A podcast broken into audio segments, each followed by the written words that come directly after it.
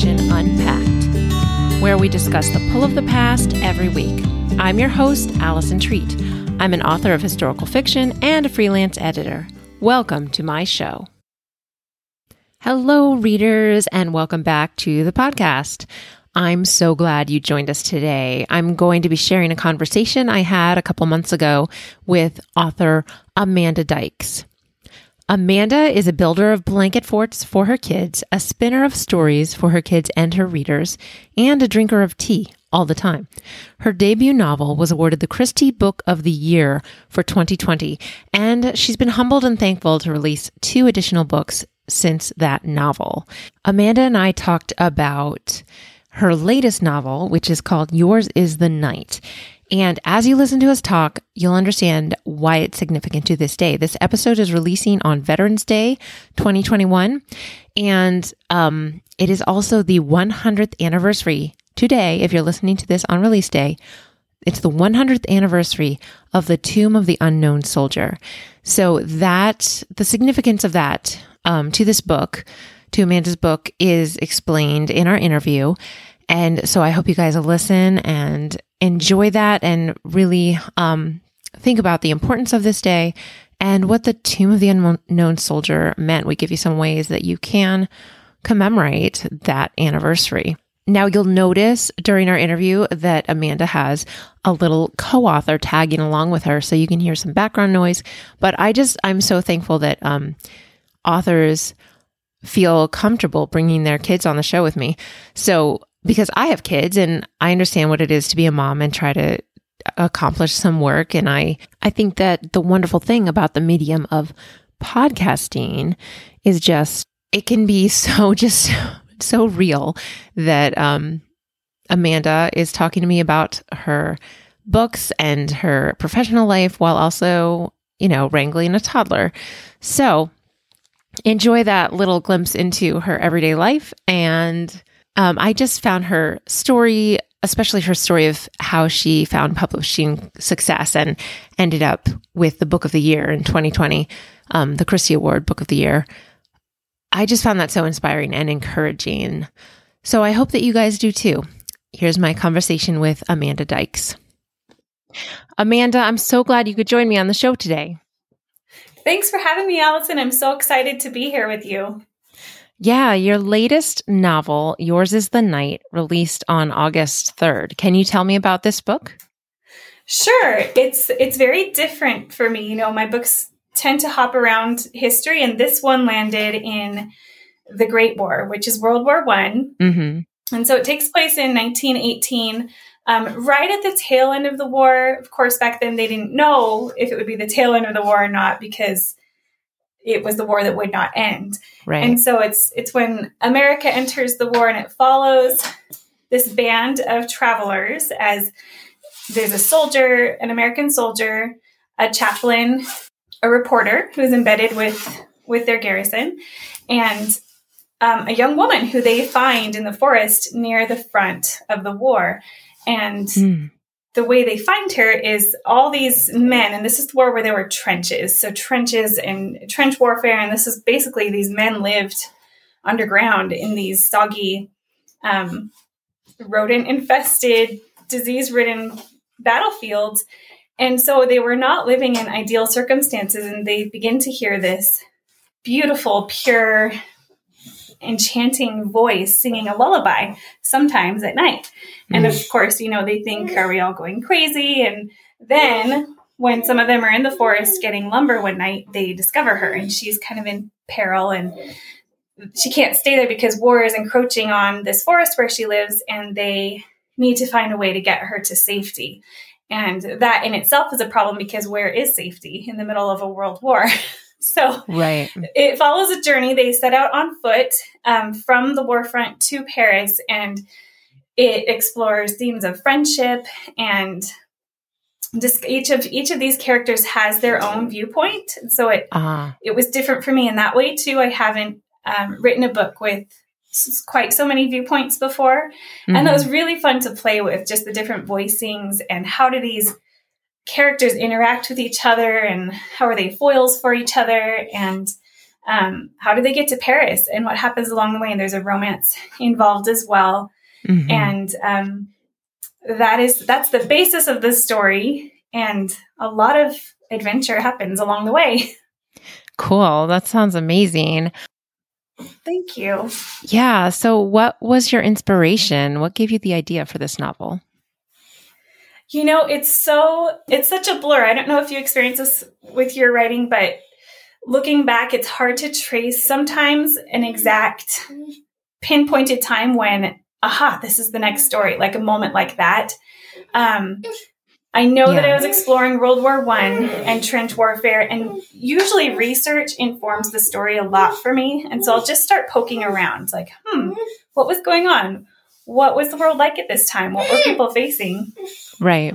And uh, and my sister, actually, at the time, she's a history teacher, and she had been able to go to this symposium during the summer at the World War One Museum here in America and she learned so much. And she was telling me all about it and how, in many ways, it was what they call a gentleman's war, meaning there are these opposing sides, but Europe is, in the grand scheme of things, not a big geographic place. And so some of these men went to school together and now they're on opposing sides. You know, they were all at the same boarding schools or things like that. And so they're fighting their friends. And things would happen like there would be a battle and then later on, the side who was victorious would fly over and drop a garland, you know, out of sympathy. Because yes, they're fighting a war, but nobody's really thrilled to be fighting the war. Mm. And so it's things like that, just very bittersweet contrasts and nuances that I thought there's there's a story here and I want to find what it is. Yeah. Wow. So you had mentioned to me in um, previously that 2021 marks the 100th anniversary of the Tomb of the Unknown Soldier. Um, yes. And that's in Arlington National Cemetery near Washington, D.C. Um, so, how does that relate to your book or the decisions around releasing your book? Yes. Oh, I'm so glad you asked that because that was integral as well. Um, mm. The Tomb of the Unknown Soldier is such a remarkable um, place it's it's yeah. it's a place, it's a memorial, but it's so much more. It's like this living testament to the sacrifice of the soldiers and their families and um, so we are not the only country who has one. They kind of began right right after World War One, and mm. some of the mm. European allies began it. Italy has one. England has one. Um, I believe most of the allies now have one, and I think probably Germany too. Wow. And so we we established ours in 20 not, sorry, not 2021, 1921. Right. And they were very purposeful with every single little element that went into it. They brought the remains of four soldiers from different the made the four different battlefields um, there were many battlefields, but four major battlefields. They brought these remains and then they had a a very uh, symbolic ceremony to choose who would be our unknown soldier. And all of these four were uh, from unmarked graves. And they had a veteran from, a decorated veteran from World War One, walk along this row of caskets and place a spray of white roses on one of them. And the white roses were symbolic too because they weren't red it was a very to be blunt it was a very bloody war and so they yeah. thought we don't want red roses it conjures to mind everything they've been through and so they they had white roses to represent the absence of all those horrors that they had faced and mm. the wish to honor and commemorate you know those sacrifices and and let this be something that was a refuge for so many and so that's how they chose chose the soldier and just with that 100th 100th anniversary coming up here in November, it's November 11th. Mm-hmm. Um, you know, this was about two years prior to that when I was realizing that just through poking around research again and found myself at the Tomb of the Unknown Soldier on a research trip for a different book. Um, oh uh, we just happened to fly into Washington, D.C., and we were able to go see that because I thought, I don't want to write this book that's on my mind without actually visiting there first. It just felt, well, almost like I was compelled to. Mm. And then miraculously, I ended up there. And sitting on those steps, watching the ceremony, watching the laying of the wreath and the changing of the guard, and yeah, um, just was so deeply moved, even more so in person than than I had been reading about it. Mm-hmm. And so, wanting to honor that, I thought, how can you write a book about about this without kind of undoing the beauty of the anonymity? You know, I didn't want to fictionalize the soldier who's in the tomb because I, I believe that um, that's part of the purpose is nobody knows who it is and therefore it's the monument and the soldier inside are symbolic and meaningful to so many families because they can wonder is that our loved one mm-hmm. and so i didn't want to really um, mess with that uh, for lack right. of a better term but i thought you know I, I could explore the type of soldier who was there the type of people um, of the american soldier and others as well like the chaplain and the reporter and and just what was it like for them? What moved me the most was the contrast between this extreme place of honor where somebody is guarding you 24 7, rain or shine. Mm-hmm. They've been through hurricanes, they've witnessed terrorist attacks from, you know, just kept on guarding through all of that. Yeah. And the contrast of that, where the guards walk 21 steps in each direction and then turn 21 steps again, back and forth all day long, never stopping, unless it's for the changing of the guard or the laying of the wreaths. And the reason for that is that mm-hmm. 21 is symbolic of the 21 gun salute, which is the highest military honor. Mm-hmm. So they're receiving the highest military honor on and on, time without end, over and over in this pristine setting that is so full of just reverence and respect and peace. And you contrast that to picture those trenches, the sounds of the shells incoming, you know, losing friends, um, wondering if your life is going to be lost. Just the darkness and the the peril of that in contrast with this final resting place is so moving. And so I wanted to honor that in some way through story. So that is a big, big part of where the story came from. Mm. Wow, that's so amazing. And I have I've been there. Have you? Yeah, it's been about 20 years since I've been there, but um so I was in college. Yeah. to age oh, myself. Yeah, but it was such yeah, it is so moving to see that and it and you're, really is. You're right, the contrast with what they faced at the end whoever it was, wh- whatever right. he faced at the end of his life. Right. Well, and then even from there, I wrote about this in the um, the author's note at the end of the book, but there's a journalist at the time who documented the whole the whole thing from when the soldiers' remains were brought back to America, and they just every honor given. I have a little I have a little co-author with me if anyone can I, hear. Yeah. Little sounds in the background. I love it. and he was with me every step through the writing of this book because he was born right after I turned in the manuscript.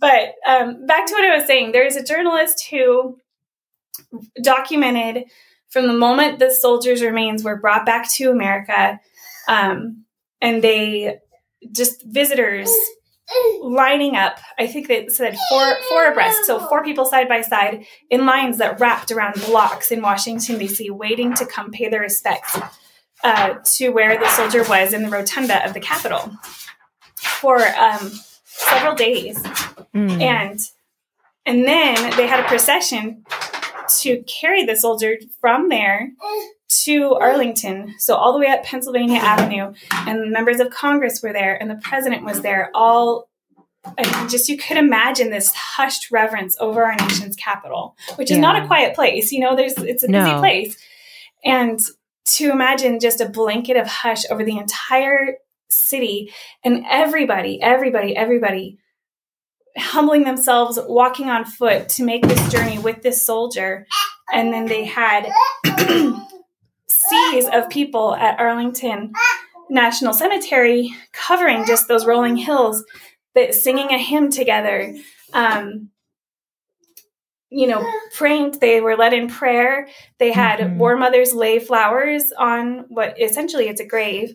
Yeah. Um, they had they had dignitaries from Italy and France, I believe, come and give their highest military mm. honors to the soldier, which you can see there. Um, there's a little little museum there at the Tomb of the Unknown Soldier. You can see all of this. And it really just picturing yourself there. If anyone has a chance to read that series of articles, it is just also so moving. Wow. I'm trying to remember the, the writer's name. I'm looking in the author's note right now. Kirk L. Simpson, and he won the Pulitzer Prize for that coverage. Oh, wow. Yeah, really amazing to read. Yeah. Yeah, I'm looking forward to looking into that yeah. myself. So that's interesting. This episode is releasing on November 11th. Oh my goodness. So, wow. That's well, I mean, I kind of arranged it that way, but I love yeah. that. Thank you for doing this. Very yeah. meaningful. No, it was helpful. It's helpful to have some like reasons to release on certain days. So, oh, good. Um, it was good. good. But, um, so today, for people who are listening to it on the day it's releasing, is the 100th anniversary. And what are some ways that people can remember and honor that anniversary? Oh my goodness, what a great question. Well, um, you know, soldiers in America came from all over. They came from New York City, they came from the South, the Midwest, the West. And so I would look into your own town and see if there's a war memorial. Mm. You could bring a wreath there, um, bring flowers there you could take that this as a time to encourage present day soldiers you know write them mm-hmm. notes of thanks.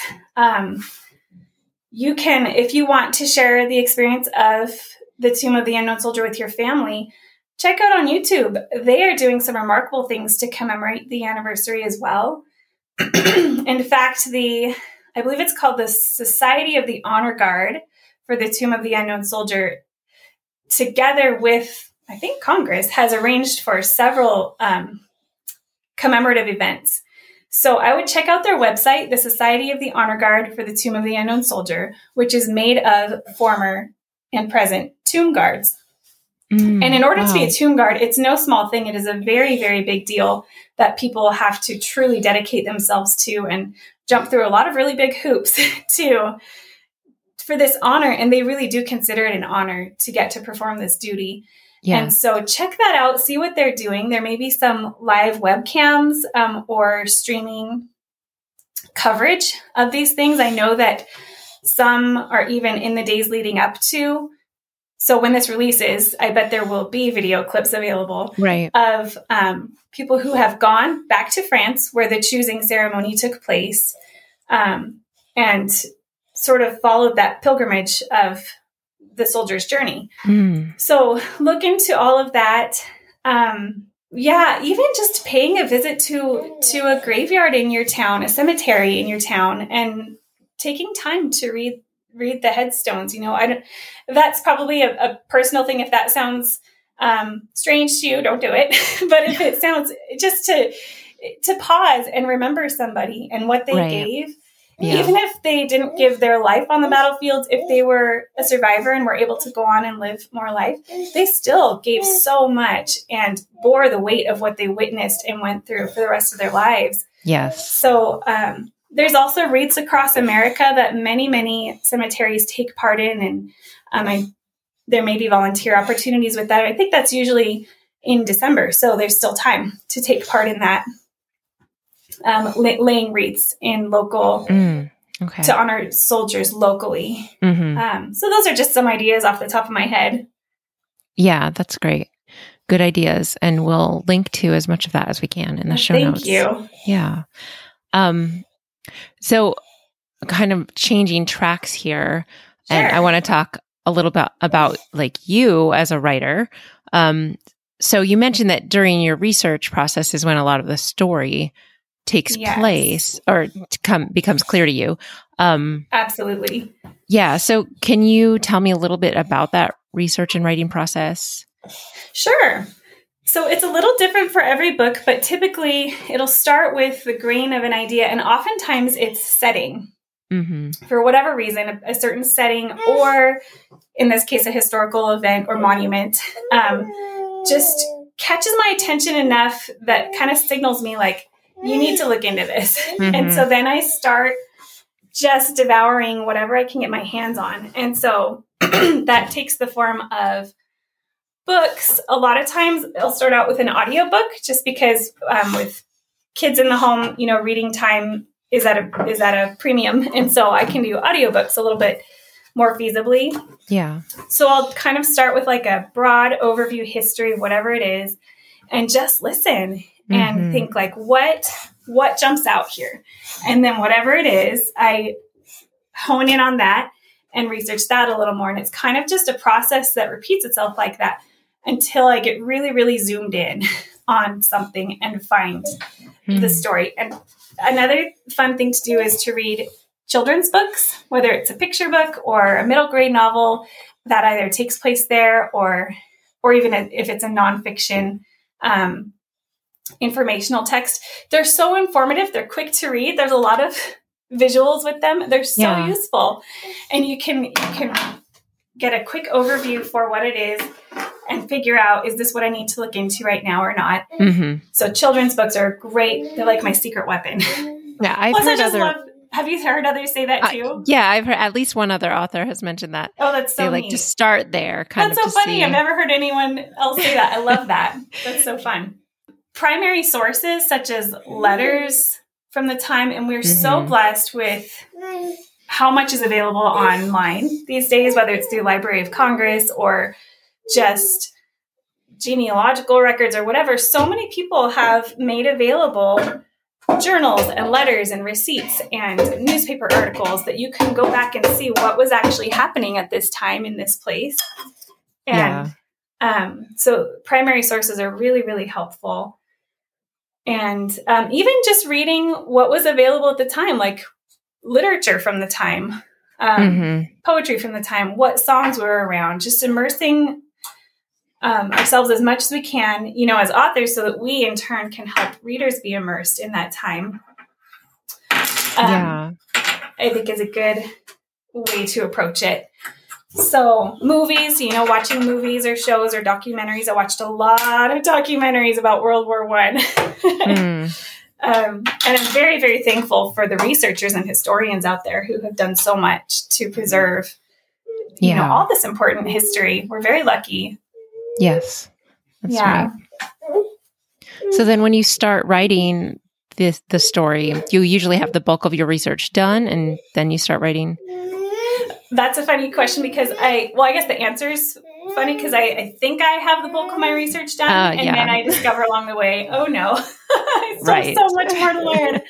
that's what I'm kind of, that's the point I'm at right now with my work in progress. I've been researching mm. it for a year and a half, maybe two years now, just um, on and off between other uh, editing rounds on other books and things. And I thought I, I could probably teach a college course on this now. I say laughably because I know that I couldn't because I'm really, I don't, my brain can't hold that much information.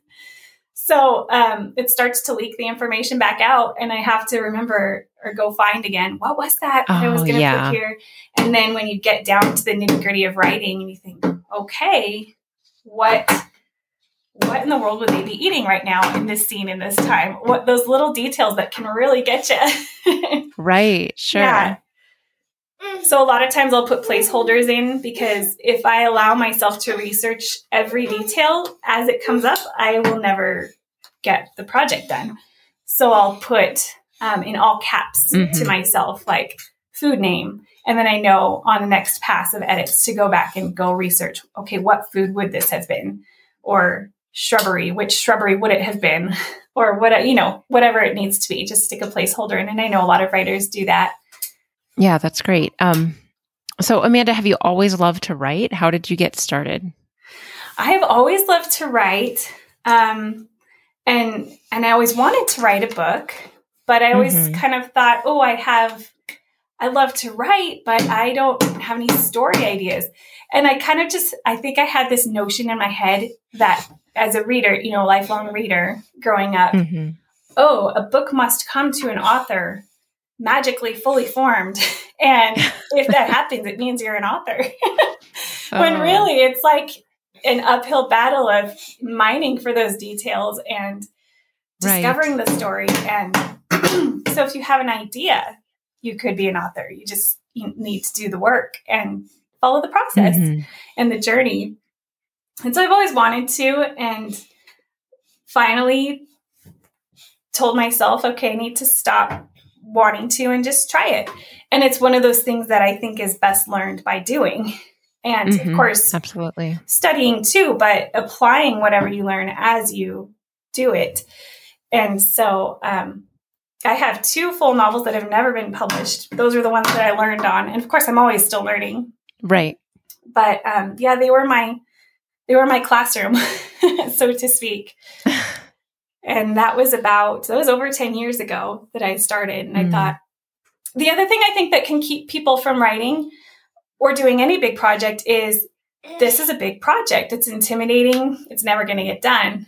And it kind of boils down to you know what if if we if we say that and choose that then that's right it's never going to get done but if you just start then who knows what might happen a year from now a little bit at a time it could be done and that right. year is going to pass by anyway so why not give it a try yeah and so that's that's how i started and it's just gone from there oh that's great and then how did you eventually get was it the third manuscript that you ended up getting published? Let me think. Um, I had it was a long journey for me. I had those. I had one finished manuscript mm-hmm. when I was blessed to um, have an agent offer to represent me, and that's Wendy Lawton. I've been with her ever since, and I love her. And we had some mm-hmm. interest on that project, and it just, um, for various reasons, never went any went anywhere. And then I wrote another one because we had a publisher say, We like this first book, but we already have one coming out sort of similar. Can she write something else? so I wrote something else. And then um, by that time, things at the publishing house had shifted, and um, that one never went anywhere. And so oh, over over the years, you know, you know how publishing goes. Like you'll hear of an opportunity here or there, or there'll be interest here or there. Different things yes. like like that other situation, do you have something else you could show us? So I have a lot of different proposals and partially written books where I wrote sample chapters and we waited to hear. Mm-hmm. And then um, after a good amount of years and trying and persevering and, you know, telling myself to hang in there and, um, you know, praying, like, is this what I'm supposed to be doing? And I always felt like, yes, keep going. I hit this point where I thought, you know, it's always felt like if the answer is yes to publication, then I'll great. What a, what an answered prayer. And if the answer is no, then still that's an answered prayer. But I always felt, you know, there'll be kind of a sadness with that. And I think that's pretty natural. Yeah. Oh yeah. But oddly enough, there came a point where I thought, you know, if the answer is no, could it be that that is also a joyful thing simply because of, um, you know, the God that I believe in is a good God. Mm-hmm. And can I believe that a no answer from him is just as full of joy and potential mm. and reason that a yes? And I felt so much peace. And I even thought, like, I wonder if he's guiding me towards um, doing something different, you know, letting this go, trusting that for all these years, for whatever reason, he had me on this path and it's okay if it doesn't turn out how I thought it might. Right. And as and that happened and then um, my agent called and said, Hey, would you be interested in going to this writing conference? We have a scholarship available. And I thought, that's, that's funny. You know, right after I feel like, I wonder if God is leading me away from this, this opportunity lands in my lap. And it was going to be in Texas. And we were already going to Texas that week for a wedding. It was just uncanny, all the things wow. that lined up to make it happen. And that, um, at the same time, I had this story idea about a month or two before that that came out of the blue. It was like nothing I had ever tried before. Couldn't even figure out what genre really it went in. And so I I started to work on it. And um, that's the idea that I took to the conference. And there was a lot of interest in it at the conference. And a few months later, we had offers from a couple different publishing houses on it. And it blew my mind. Oh, wow. You know, after years and years of maybe, yeah, this looks good, but then no. to have that happen was um, really surprising and humbling. And so I thought, okay, I guess that too is an answer to prayer that God's saying, don't stop right now. You know, maybe there will come a day when He says stop, and I'll stop, and that will be good right. too. Um, but that's that's how that came about, and that became the my debut novel, which was Whose Waves These Are, and so mm-hmm. that's that's the origin story. And that book, your debut novel, won the Christy Book of the Year for 2020. So after, I mean, yes. how many years? How many years of, um, um you know, it, wandering? almost a decade. So, um, oh my um, goodness, yeah. The year that my agent so kindly signed me um, with faith in me that I maybe didn't even have, or faith faith in probably not even in me, just that something was at work here. Um, that was it will be 10 years this spring since I signed with her. And so there's writing before that and lots of ups yes. and downs and maybes and perhaps and in the end, no answers. Mm-hmm. Um, almost a decade of that. So yeah, to any writers out there who are on this road, hang in there if you feel like this is what you're led to do. yeah. It is not a quick path usually. Yeah. Sometimes for you know, there's always the the outlier cases, and that's great too. Right. But you, like you, like you said, usually it's pretty pretty winding ro- road. Yes. So how did it then? How did it feel to win that award after all that? Oh my goodness. It time? just felt surreal and it still feels surreal. It's been almost a year now since that happened. The Christy Awards. Um, I'm trying to think. By the time this airs, um, the, the 2021 ceremony will have just gone on. It's at the end of October. Yes.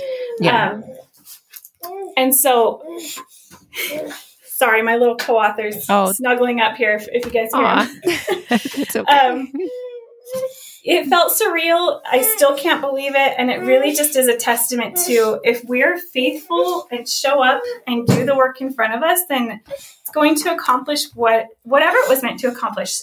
In that mm-hmm. case, for for whatever reason, it somehow got that Book of the Year award, and I still, like I said, I still truly can't believe it. Um, yeah. But honestly, if it touches one person's heart in a time when they're needing it, what amazing, what an amazing and humbling honor that is. And we may yeah. hear about it or we may not, but we just, there's so much trust involved in this. And that mm-hmm. could be a mm-hmm. beautiful thing too. And that can kind of keep us going when things get tough. Yes. Yeah. So, can you tell us anything about what you're working on now? Yes. It's I'm this one oh my goodness, I'm wrestling with it so much. It is like the wiliest manuscript yet. I just oh and I think it's because of the setting. And it, so it takes place. I haven't really announced this on social media. I probably will have by the time this airs. Um, but it takes place in Venice, Italy, and Venice is a truly magical place and when you when you learn about it it yes. is so almost fantastical like you really feel like you're reading a book of fairy tales just the mm-hmm. things that went on the council of the 10 doesn't it just sound like shrouded in in mystery yeah. these are the people who would make secretive decisions and verdicts wow. and then the the doge who's like kind of the prince or the king mm-hmm. every year he would there was this big grand ceremony of boats because it's Venice and everything's in boats. Yes. A procession out to the edge of the Venetian lagoon where the Adriatic Sea is, and mm-hmm. he would he would throw a ring into the sea and um, repeat the same words every year. And I can't remember off the top of my head what they were, but he was performing. He was wedding himself to the sea. He was espousing oh. the sea. It's very symbolic. A lot of times the Doge was actually married to like a human.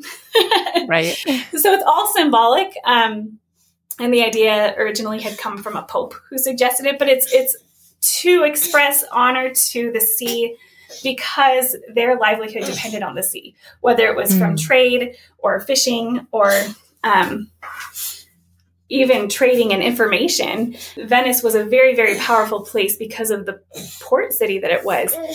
And it had all come from nothing. It was basically a swamp before anybody moved there.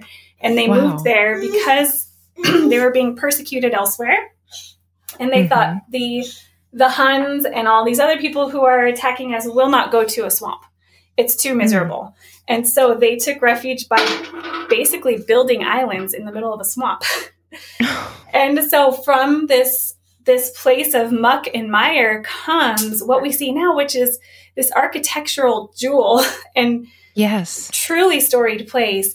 And to me, it's so so um, echoes with what so often happens in our lives. You know, it can come from a place of I don't want to call us swamps, but it can come from a place where, you know, mistakes have been made or um, places that yeah. need redemption. And when a master storyteller, and master architect, um, which for in my faith, you know, um, is God, he can redeem yes. it into something not just like cobbled together and sort of functional, but something truly remarkable. And mm. so, anyway, Venice really speaks to me in that way. And I think it is because of how vastly captivating and storied and layered that it is that I'm having a hard time wrestling it into one book. right. And so it's very intimidating, but every book feels intimidating in its own way. I have to remind myself of that. Yeah. Yeah. Well, that makes sense. Yeah. So sounds cool though. Great setting. Thank you. It doesn't have a title yet. It might by the time this comes out. Um, I just mm-hmm. sent in mm-hmm. my titling questionnaire yesterday, and Bethany House will take that and do their magic with it, with their mm. titling committee, and it will be out in fall slash winter of 2022. I don't know an exact month yet. Mm-hmm. Great. So yeah. So this is a question I ask all of my guests. Oh, fun. How do you think learning about history through story helps us approach life in the present? Oh, I think it can give us so much courage, truly. I think mm. um, actually, there's this is something that I've thought long and I've never had the right words to encapsulate it, but there's a quote that's been floating around a lot lately from C.S. Lewis, and of course he didn't say it recently. He said it back back in his day. Um, yeah.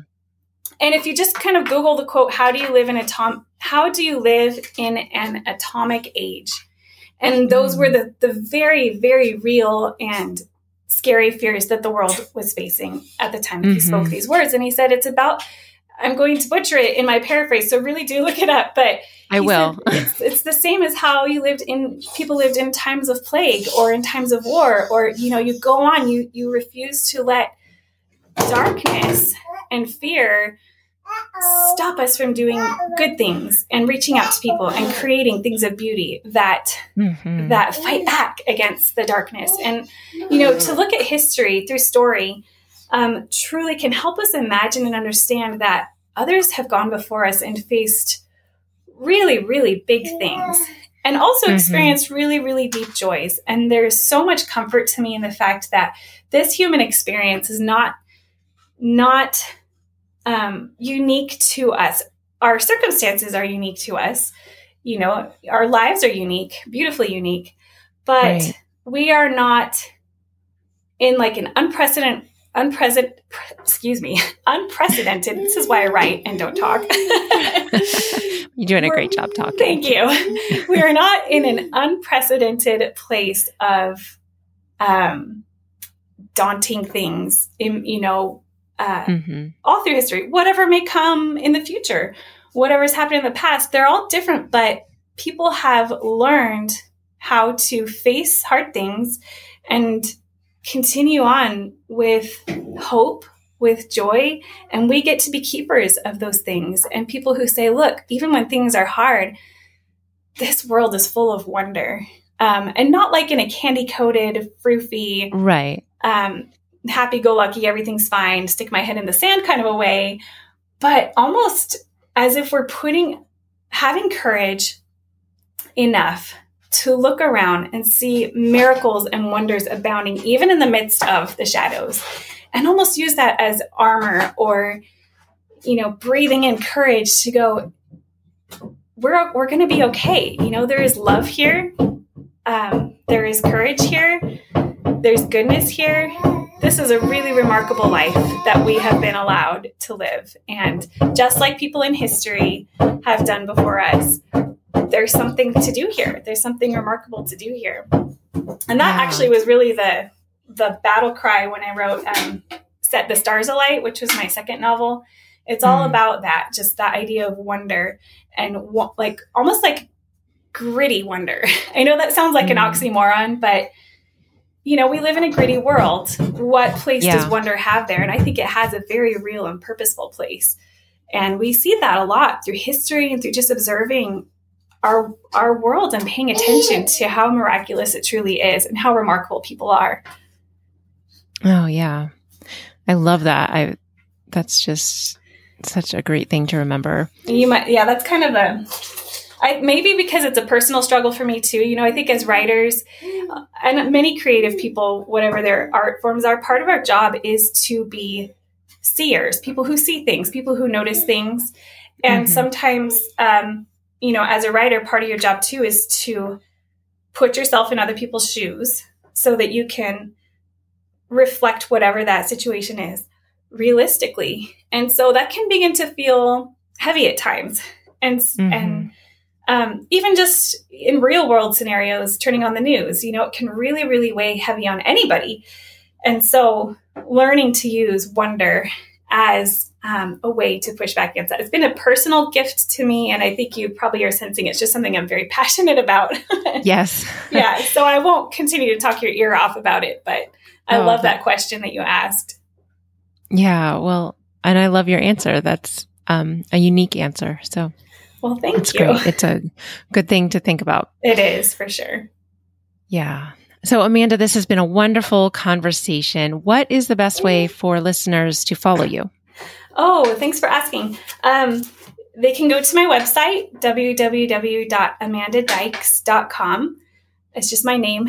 And um, yes. um, sign up for my newsletter. I try to send it out monthly and um, with various features that hopefully will be of interest to book loving people. And um, one thing that's super fun is every month I include a, it's called a deadline dinner. It's a dinner recipe idea from another author. So every every month it's somebody different of what do you like to cook on deadline, um, like a, a season mm. that hmm. a pressureful season because yeah. we all have those, whatever our profession is. And yes. I always tell them it could be because it's a change of creative gears. It could be because it's beautiful. It could be because it's easy. It could be because it's comfort food, whatever the reason is. And so that's a fun feature that goes out. So newsletter mm. and then on social media, um, I'm most active on Instagram and it's at Amanda Spins Stories. And I think there's un- underscore in between each of those words. Amanda underscore spins underscore stories. Okay. And I'm on Facebook too, but it's um, primarily just the same posts that I post on Instagram. Right. So, right. yeah. Okay. Um, well, thank you so much for being with us today. This was great. Thank you. This was such a joy. I really loved getting to talk with you. And I have to hand it to you. You have amazing focus and concentra- concentration. I, I don't think I could do that with a, a little toddler in the room. Thank you. Well, thanks for um, being so easygoing with our background noise. oh, it's fine. It's part. It, all, it comes with the territory, I guess. Thanks for understanding. momming and writing yes, and podcasting. Exactly. okay. Thanks, Amanda. Thank you. Okay, friends. Well, I was really impressed with her ability to concentrate while also um, taking care of her child. I I want to thank you guys for listening to the show, and I hope that you're enjoying it you know, lately I've been kind of pushing Patreon to um, support the show monetarily. And I just want to give a quick shout out to a, um, a new patron we have. Her name is Crystal Cottle, and she is um, has become a friend of mine um, via like online means. We haven't met in person yet, but I'm so thankful to her for supporting the show. And um, I want to encourage you to check out my Patreon at patreon.com slash Allison Treat. That's Allison with one L. And you can always get there from the show notes. I link to it there. And I appreciate every one of my patrons. I know it's no small thing to support me with your checkbook. Thank you so much. Um, and also, you can get some wonderful benefits by becoming a patron. And that's all I'm going to say about that. I don't want to keep belaboring the fact, but I do want to tell you that, you know, if if you can't help out monetarily, I completely understand that. But there are still other like quick, easy ways that you can support the show and help me if you're enjoying it. Um, and one of the one of the biggest ways is by not only subscribing or following the show and receiving it every week and listening, um, but also by leaving a review. A review it it doesn't take it's free for you to leave a review. And it doesn't take much of your time. It can take, I don't know, a minute maybe. It can be as simple as this beautiful review by Myra, who wrote, This is one of my favorite podcasts to listen to. Allison's voice is filled with warmth. Thank you. And makes this a joy to listen to. I love all of the information she finds out from authors. A must listen for this lover of historical fiction. Thank you, Myra. That is the sweetest. Um, or it can be super short, like um, someone else who it was 1776 Patriot Reviews just simply wrote great podcast. And even that can help drive up the numbers of people who will see the podcast and maybe listen and enjoy it. So, guys, there are some ways that you can really help out without even spending a dime. Thank you for listening, though. I don't take it lightly that you gave this time to my show when there are so many other things you could be doing or things you can choose to put in your earbuds. Thank you so much. And um, if you want to join our Facebook group, it's Facebook. It's at Facebook, and you just search for Historical Fiction Unpacked podcast group, um, or you can go to the show notes, and there will be a link there. And do visit the show notes because I'll have links to Amanda's books and also to some of the resources that she mentioned in the interview. Now, if you listen to this show every week, you know that I end it with a quote. And it is wonderful when my guest gives me a hint about what the quote could be, because that makes my job a little bit easier. So, of course, I'm going to share with you the C.S. Lewis quote that Amanda mentioned. Now, I'm not going to read the whole thing because it's rather lengthy, but you can look it up on your own. And I think it just applies so much to any time in history. You know, what they were concerned about when he was asked the question, How are we to live in an atomic age? They were concerned about um, an atomic war, the atomic bomb but we can apply this to living in the age of COVID or whatever else is concerning us that we think is going to be the end of our earthly body. So let me read what C.S. Lewis said. The first action to be taken is to pull ourselves together. If we are all going to be destroyed by an atomic bomb, let that bomb, when it comes, find us doing sensible and human things praying, working, teaching, reading, listening to music, bathing the children, playing tennis, chatting to our friends over a pint and a game of darts. Not huddled together like frightened sheep and thinking about bombs. They may break our bodies, a microbe can do that, but they need not dominate our minds. So, my friends, let's live the way C.S. Lewis exhorted us to and keep reading historical fiction. I will talk to you again next week.